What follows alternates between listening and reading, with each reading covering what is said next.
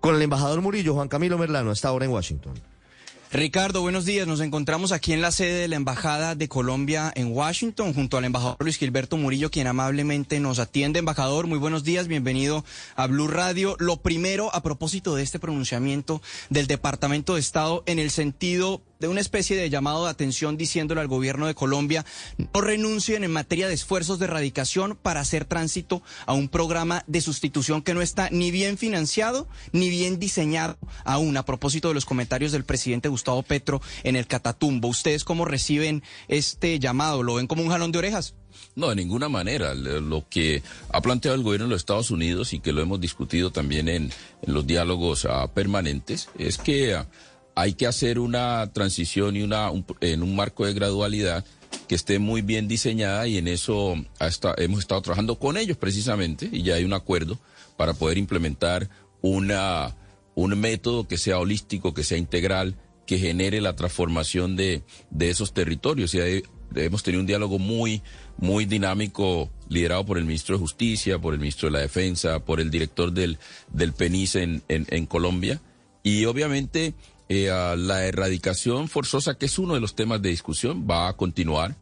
Todo se va a realizar en cultivos que se clasifican como cultivos industriales y también eh, cuando haya incumplimiento de alguno de los compromisos con las comunidades se tendrá que recurrir a la erradicación forzosa. Ahora bien, el presidente Petro planteó precisamente ese contexto de la transición hacia tener una estrategia de, de ah, lucha contra el narcotráfico que realmente se focalice en los eslabones fuertes de la cadena, sobre todo en lavado de activos, en interdicción, y que le dé oportunidades a las comunidades que no han tenido otra oportunidad para realmente poder garantizar que los eslabones débiles de la cadena, que él llama los trabajadores de, de, esta, de esta cadena, tengan realmente la oportunidad de salir de esos circuitos ah, ilícitos. Y de eso se trata la política eh, estamos trabajando muy bien con el gobierno de los Estados Unidos. Obviamente tenemos diferentes perspectivas porque aquí estamos planteando cambios profundos en la política de drogas que además implican que nos apartamos del paradigma prohibicionista que viene de hace muchos años y estamos moviéndonos hacia un paradigma que es más pragmático, que permita realmente disminuir el número de familias que tenemos involucradas en esa actividad ilegal. Embajador, pero entonces se va a permitir que campesinos conserven sus cultivos de coca mientras se realiza esa transición y no solamente en el Catatumbo, sino en otras regiones? No, lo que estamos planteando y se está diseñando de manera ah, ah, muy, muy ah, con mucho cuidado es el hecho de que se realizarán pilotos en el país, unos tres o cuatro municipios, y en esos pilotos se aplicará este modelo holístico que permite la transición gradual y allí eh, con los resultados de, ese, de esos, ejercicios esos ejercicios pilotos, se ajusta la estrategia y se implementa en todo el país. Ok, Ricardo, te escucha el embajador Luis Gilberto Murillo. Hola, embajador Murillo, buenos días. Ricardo, muy buenos días. Embajador, ¿ya se tienen definidos los nombres de esos municipios en los que se hará este piloto del enfoque holístico en la lucha antidrogas? Bueno, ese es un proceso que está eh, que lo está liderando el Ministerio ah, de Justicia, eh, que es el responsable de esta política, en coordinación con otras agencias del Gobierno Nacional y obviamente con eh, en un trabajo con diálogo y con la asistencia del Gobierno de los Estados Unidos. Todavía no se han escogido estos municipios, pero se está en proceso y será y ah, esos municipios estarán en el marco de la concentración de acciones en 10 municipios en el país que concentran el mayor número de cultivos de coca. ¿Y Estados Unidos está de acuerdo, apoya eh, eh, ese plan, esa propuesta? Obviamente, eh, en el fondo está muy acompasada con el planteamiento que hace el presidente Biden, pero ¿qué les ha dicho Estados Unidos sobre la propuesta en particular frente a este plan piloto? Bueno, nosotros estamos en diálogo permanente con el gobierno de los Estados Unidos. Hay un acuerdo en torno al marco que de la nueva política de drogas. Ese acuerdo ah, se logró con eh, el liderazgo del ministro de Justicia y el, ministro de, Defensa. Y ah, ya se, se está, los técnicos están trabajando precisamente para que ya el diseño específico de los programas cuente con, con eh, eh, los insumos, la retroalimentación de uh, Estados Unidos, que ha sido un aliado muy importante en la lucha contra el tráfico de drogas. Mm. Señor embajador, mientras Eh, señor embajador, pero entonces a propósito de, de, ese plan piloto que ustedes están discutiendo con la administración Biden, ¿ven este pronunciamiento de un portavoz del Departamento de Estado? ¿Ustedes lo reciben como un llamado de atención? ¿Ustedes se sorprendieron cuando vieron este pronunciamiento? Eh, realmente eh, el, pronunciamiento está en el marco de lo que hemos dialogado con el gobierno de los Estados Unidos. En primer lugar, lo que la sugerencia del gobierno de los Estados Unidos y que la estábamos trabajando es que tengamos mucho cuidado en el diseño, en la aplicación ya de este marco de transición en el contexto de gradualidad. Por eso estamos hablando de unos municipios ah, pilotos. El mismo comunicado reconoce que estamos trabajando conjuntamente y de manera muy armónica en los programas que tienen que ver con sustitución de cultivos y con sustitución de ingresos. Eh, y asimismo, el, el, mismo, ese comunicado del, del gobierno de los Estados Unidos reconoce el esfuerzo que está haciendo el eh, gobierno en términos de su compromiso con eh, las convenciones internacionales y el compromiso personal del presidente Petro en la erradicación de cultivos de coca. Embajador, otro tema a propósito de alivio humanitario, cuestión migratoria. Eh, esta solicitud que usted elevó ante el secretario de Seguridad Nacional y el Departamento de Estado en el sentido de que se le apruebe para los colombianos una salida forzosa diferida, DED, ¿cómo ha recibido el gobierno de, de los Estados Unidos? ¿Sí tiene justificación esta, esta solicitud? Sí, tiene justificación. Nosotros tenemos, eh, um, compartimos con Estados Unidos el abordaje regional del problema ah, migratorio, que es un problema ah, global. Colombia ha planteado cuatro líneas de, trabajo, una que tiene que ver con la regularización de los migrantes en todo el, hemisferio occidental y particularmente en Colombia y los Estados Unidos, el control del, tráfico, es decir, poder atacar la trata de personas eh, sobre todo de migrantes, y además generar corredores humanitarios para que las personas que se encuentran en dificultades, algunos que llegan hasta la frontera puedan, puedan regresar a sus países. Y algo muy importante, las campañas informativas y de concientización tanto en Colombia como en los Estados Unidos. En esas cuatro líneas, nosotros nos hemos focalizado aquí en los Estados Unidos en la primera, que es la regularización, y la cuarta que tiene que ver con las campañas. En regularización estamos planteando tres líneas ah, ah, principales. Uno, que se agilicen el trámite de visas eh, de las distintas visas, sobre todo de turistas en Colombia, y en eso el gobierno de los Estados Unidos ha tenido una respuesta muy rápida. El embajador Palmieri, la cónsul general en Colombia han hecho un trabajo ah, extraordinario y se ha mejorado mucho precisamente ese proceso de agilización de estas visas, del trámite de estas visas. Lo segundo tiene que ver con la solicitud de que, teniendo en cuenta que somos aliados estratégicos, se le dé la posibilidad al país de ingresar al programa de exención de visas para turistas colombianos y colombianas.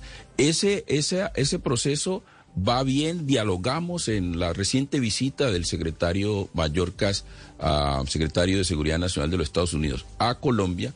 Precisamente él manifestó el interés en este proceso y vamos a ir paso por paso eh, para poder responder a un proceso que es de largo plazo pero para ir cumpliendo con cada uno de los requisitos que se nos exige para ingresar a ese programa. Somos aliados estratégicos.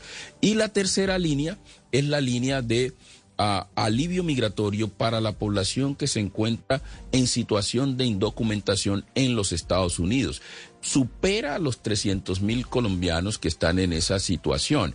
Y Colombia ha hecho un gran esfuerzo. Ese ejemplo en términos de bienvenida a población migrante lo ha hecho con cerca de 2.5 millones de venezolanos migrantes en Colombia. Eso, eso le cuesta al país muchísimo, entre 1.5 y 2 puntos del PIB. Y lo que estamos diciendo, no en un contexto de reciprocidad, sino diciendo, mire, nosotros necesitamos que la población colombiana que tuvo que salir, y que estamos en un proceso de transición hacia la paz tenga la posibilidad de estar en condiciones dignas en los Estados Unidos y que le permita regresar al país en condiciones dignas a contribuirle a nuestra nación.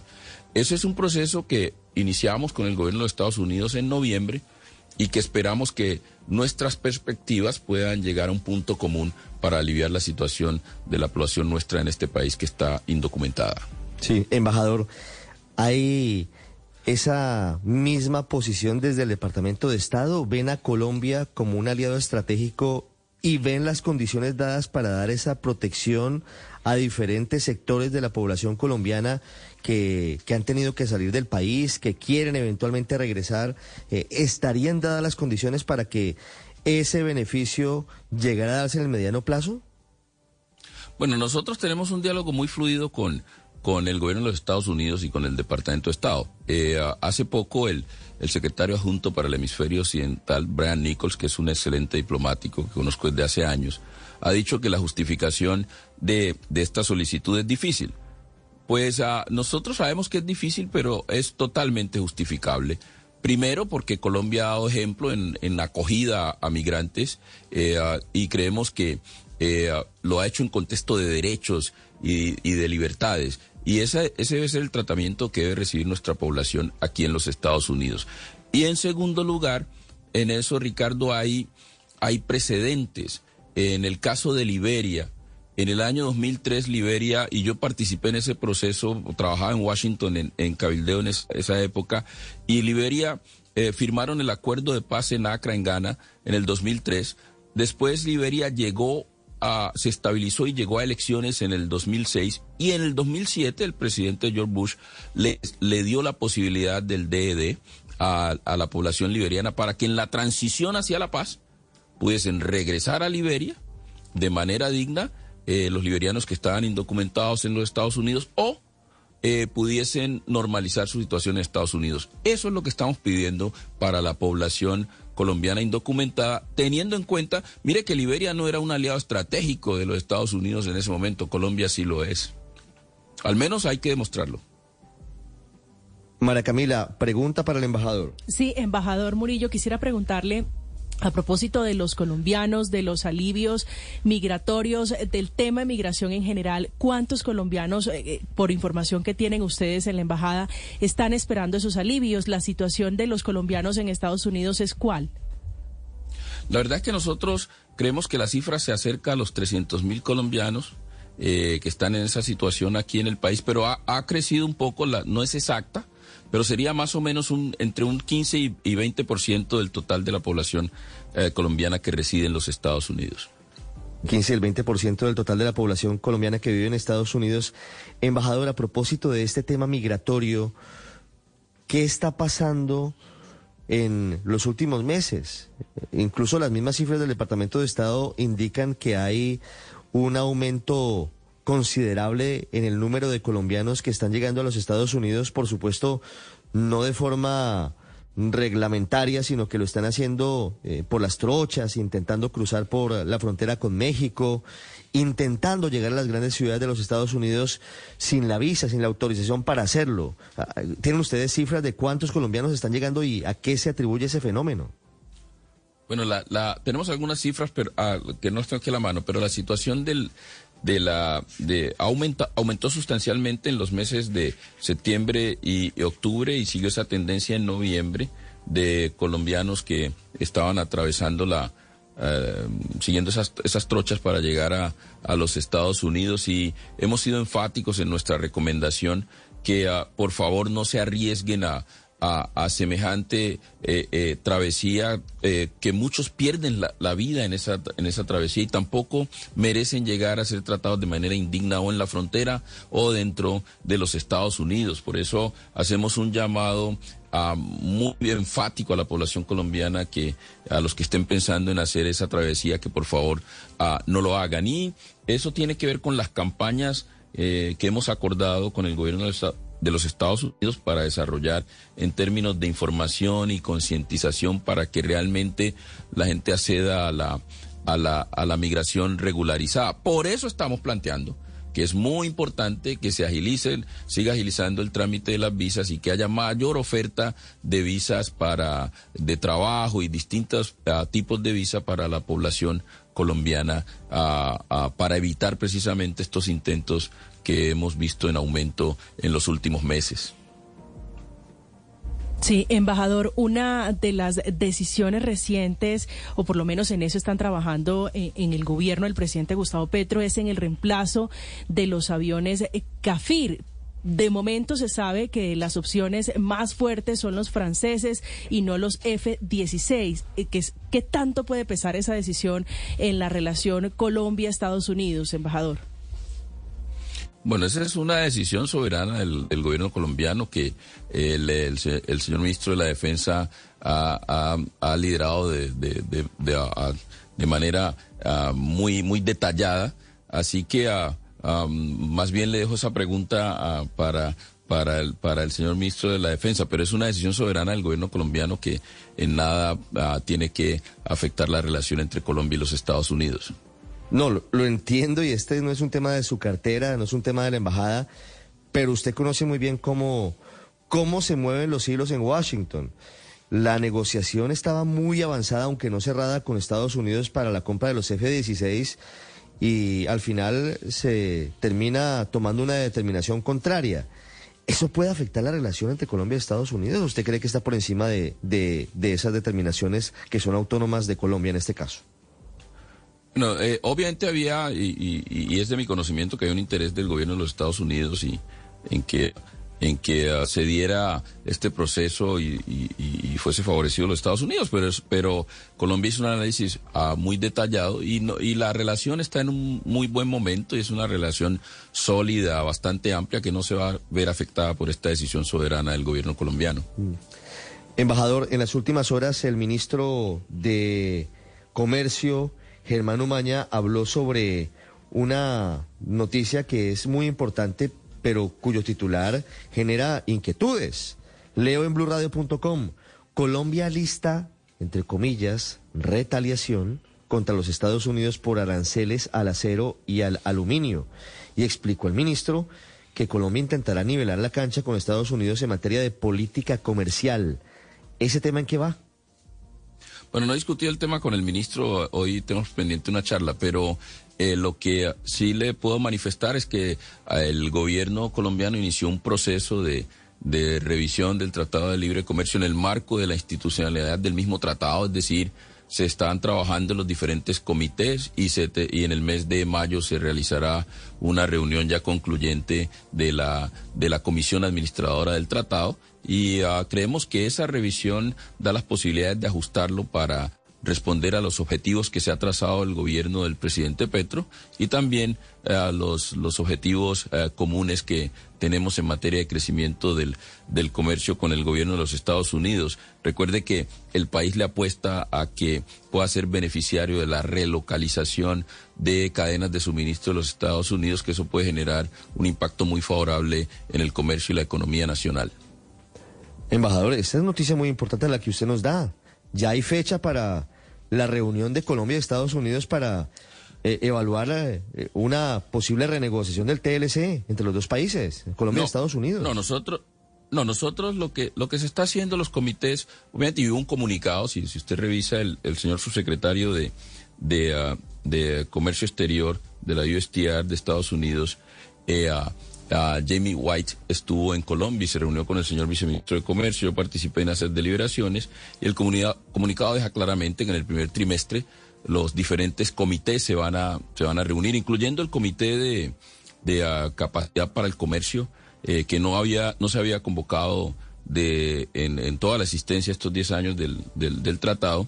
Y esos comités, con base en estudios, con base en evidencia, van a evaluar lo que ha sido el, el, ah, el rendimiento, los resultados de, del intercambio comercial y posteriormente llegarán, yo, yo, aspiro y, la proyección es que sea, ojalá en el mes, hacia el mes de mayo, ya llegarán a una reunión de la comisión administradora del, del, tratado donde se va a revisar lo que resulte las recomendaciones de estos comités y allí hay una participación muy activa del sector, del sector privado. Aspiramos que sea en esa, en esa fecha. Es el embajador de Colombia en Estados Unidos, Luis Gilberto Murillo. Embajador, para concluir esta charla, gracias por estos minutos con los oyentes de Blue Radio, eh, precisando acerca del tema de la lucha antidrogas.